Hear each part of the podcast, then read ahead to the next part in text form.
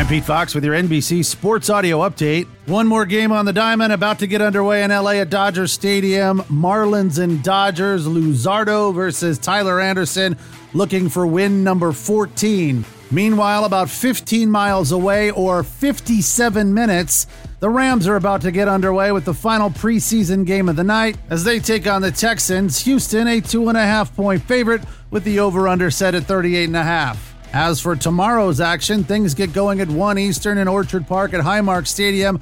The Bills and Broncos, Buffalo a six and a half point favorite. The over under at 42. Also at 1 Eastern, it's Colts and Lions in Indy at Lucas Oil. Detroit a three point favorite in this one. Then at 4 Eastern in Kansas City at Arrowhead, the Chiefs and Commanders get after it. KC favored by five. They'll start at 7 Eastern in Miami for the Dolphins and Raiders at Hard Rock Stadium, Las Vegas, a one point favorite. Also a 7 Eastern kick in Minnesota. Vikings and 49ers at US Bank Stadium. Steelers will take on the Jags in Jacksonville at TIAA Bank Field. Jacksonville favored by two and a half. As for the later action, Buccaneers and Titans are in Nashville at Nissan Stadium. Tennessee a three point favorite.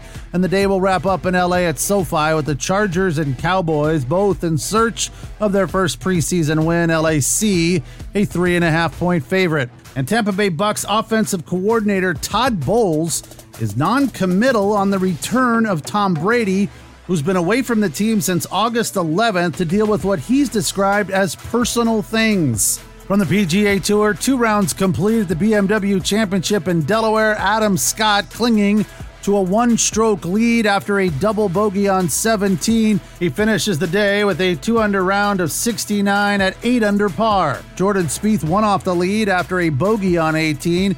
He's tied at 7 under par with Corey Conners, Cam Young, Scotty Scheffler, Patrick Cantlay and Xander Schauffele are two off the lead at six under par, along with Scott Stallings, Rory McIlroy, and Cam Davis. With your NBC Sports Audio Update, I'm Pete Fox.